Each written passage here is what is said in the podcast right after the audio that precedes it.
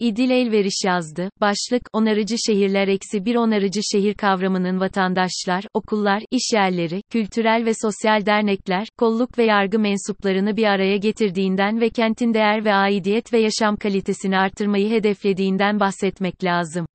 Geçen yazımda, toplumda yaşanan kişisel yahut sosyal sorunları bunlar büyümeden çözmeye katkı sunacak ara mekanizmalar bulunmadığını, aynı zamanda insan olarak bizlerde de sorun çözme becerilerinin olmadığına değinmiştim. Dolayısıyla özellikle ceza davalarında faillere yönelik onların hayatını karartıcı bir cezalandırma kültürüyle yaklaşıldığını ifade etmiştim. Bunun diğer ucunda ise, birçok faile getirilen cezasızlık yer alıyor. Özellikle devlet memurları söz konusu olduğunda. Cezasızlık söz konusu olduğunda mağdurları, aşırı cezalandırma söz konusu olduğunda ise failleri ve onların ailelerini rencide eden bu durum, aşırı yüksek ceza ile cezasızlık arasında bir şeyler yapma gereğini giderek artan şekilde ortaya koyuyor. Gerçekten de toplumsal anlamda sorun çözülmesine yardımcı ara mekanizmalar bulunsa, aslında hep şikayet edilen kolluk ve yargıya sıkışıp kalmamış, çözümü anlaşmazlık yaşanan tarafla bir kişinin kolaylaştırıcılığında karşılıklı konuşarak halletmek belki de mümkün olabilir. Aslında Kemal Kılıçdaroğlu tarafından dile getirilen helalleşmek kavramının toplumda bu kadar yankı bulması, bu karşılıklı diyalog ihtiyacının toplum tarafından da hissedildiğini düşündürüyor. İşte bu nedenlerle sizlere onarıcı şehir kavramından bahsetmek isterim. Burada daha önce birçok kez ele aldığım onarıcı adalet fikriyle yakından bağlantılı olan bu kavram, Avrupa Onarıcı Adalet Forumu'na forum göre, bir, içinde yaşadığımız toplumun bir parçası olmakla ve insanların onları ilgilendiren kararlara katılma ve zorluk çektiklerinde kendilerini dinleniyor hissetmeleriyle ilgili. Bunun ötesinde günlük hayatlarında her insanın kendini güvende hissetmesi, güvenmesi ve saygı görmesi ihtiyacı bulunuyor. Bu temel ihtiyaçlara rağmen, insanların yaşadıkları mekanlarda giderek daha fazla farklı grup arasında bölünme, zayıf gruba karşı şiddet, farklı görünenlere karşı baskıcı önlemler, marjinalleştirme ve dışlanma görülüyor.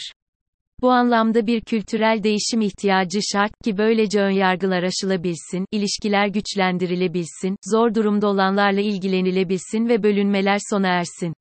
İnsanlar arasında daha fazla güven, sorumluluk ve dayanışmaya olan ihtiyaç sadece politika yapıcıların değil herkesin bir şeyler yapmasını gerekli kılıyor zira sosyal uyumu yaratmak ancak herkesin bunun parçası olmasıyla desteklenebilir. Kavramsal anlamda toplumlarda ve şehirlerde yaşanan sorunları böylece özetleyen forum, şehirlerin karşı karşıya olduğu birçok sorunu da şöyle saymış, çoğulculuğun bir imkan değil bir tehdit olarak görülmesi, toplumlardaki bireyciliğin insanların birbirinden uzaklaşmasına neden olması, teknolojinin farklı iletişim şekilleri yaratması, kutuplaşmanın nefret suçları ve şiddete dayalı aşırılığa imkan vermesi, kişilerin yaptıkları ve yapmadıklarının kendileri için bireysel ve toplumsal sonuçlar doğurması olmasının ötesinde başkaları üzerinde de sonuçlar yaratması, vatandaş sorumluluğu olmamasının çevre zararı doğurması, şehirlerin bazı yerlerinin terk edilmiş ve hali hazırda orada ikamet edenler için güvenlik sorunu yaratması, en kırılgan kişilerin sıklıkla kaynak ve fırsatlar bakımından yalnız, izole olması ve dışlanması, mağdurlara destek ve diğer sosyal hizmetlerin yaygın olmaması ve iyi duyurulmaması, ortaya çıkan zararı onarmak ve kendi mahallelerindeki sorunları çözmek için insanların birbirlerine ihtiyacının olması. Bunların birçoğu sadece Avrupa şehirleri için değil elbette Türkiye'deki büyük şehirler için de söylenebilir şeyler. Özellikle son dönemde artan mülteci, yabancı, fakirlik, azınlık meseleleri düşünüldüğünde.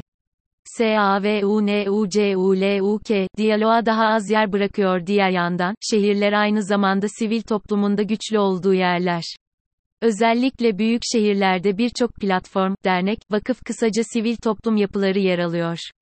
Bu sivil toplum kuruluşları ve içinde yer alan aktivistler, inandıkları veya kendilerini adadıkları bir alanda çalışırken savundukları değerleri yansıtacak kanun teklifleri ve sıklıkla cezalandırıcılık talebi dile getiriyorlar. Örneğin bunların içinde hayvanseverlerin, hayvanlara eziyet edenlere yönelik cezalandırma talepleri de var.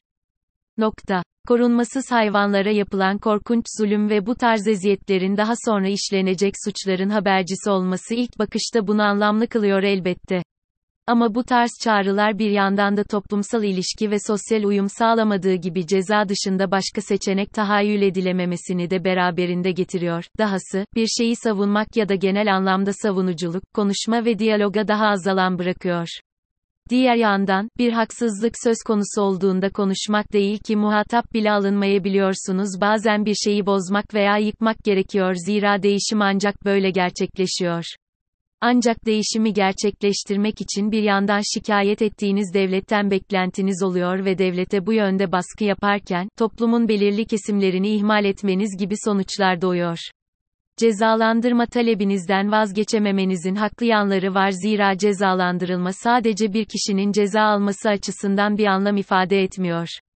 Aynı zamanda toplumun önemsediği bir takım değerleri göstermesi açısından da bir fırsat.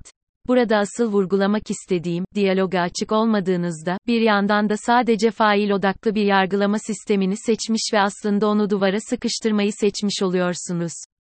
Bu ise, faillerin kendini savunmaya çekmesine ve dahası, yaptıklarının mağdurlarda yarattığı sonuçları ve onların yaşadıklarının duyulmasını sağlamak ve faillerin mağdura yönelik empati geliştirilmesi açısından toplumsal bir farkındalık veya duyarlılık oluşturmuyor. İşte tam da burada onarıcı şehir kavramının vatandaşlar, okullar, işyerleri, kültürel ve sosyal dernekler, kolluk ve yargı mensuplarını bir araya getirdiğinden ve kentin değer ve aidiyet ve yaşam kalitesini artırmayı hedeflediğinden bahsetmek etmek lazım. Böylece onarıcı topluluklar adaletten birlikte bahsederken, ortak anlaşma noktaları ararken birbirlerine güvenmeyi, ayrıldıkları değil bir araya geldikleri şeyleri arıyorlar. Konuya örneklerle devam edeceğim.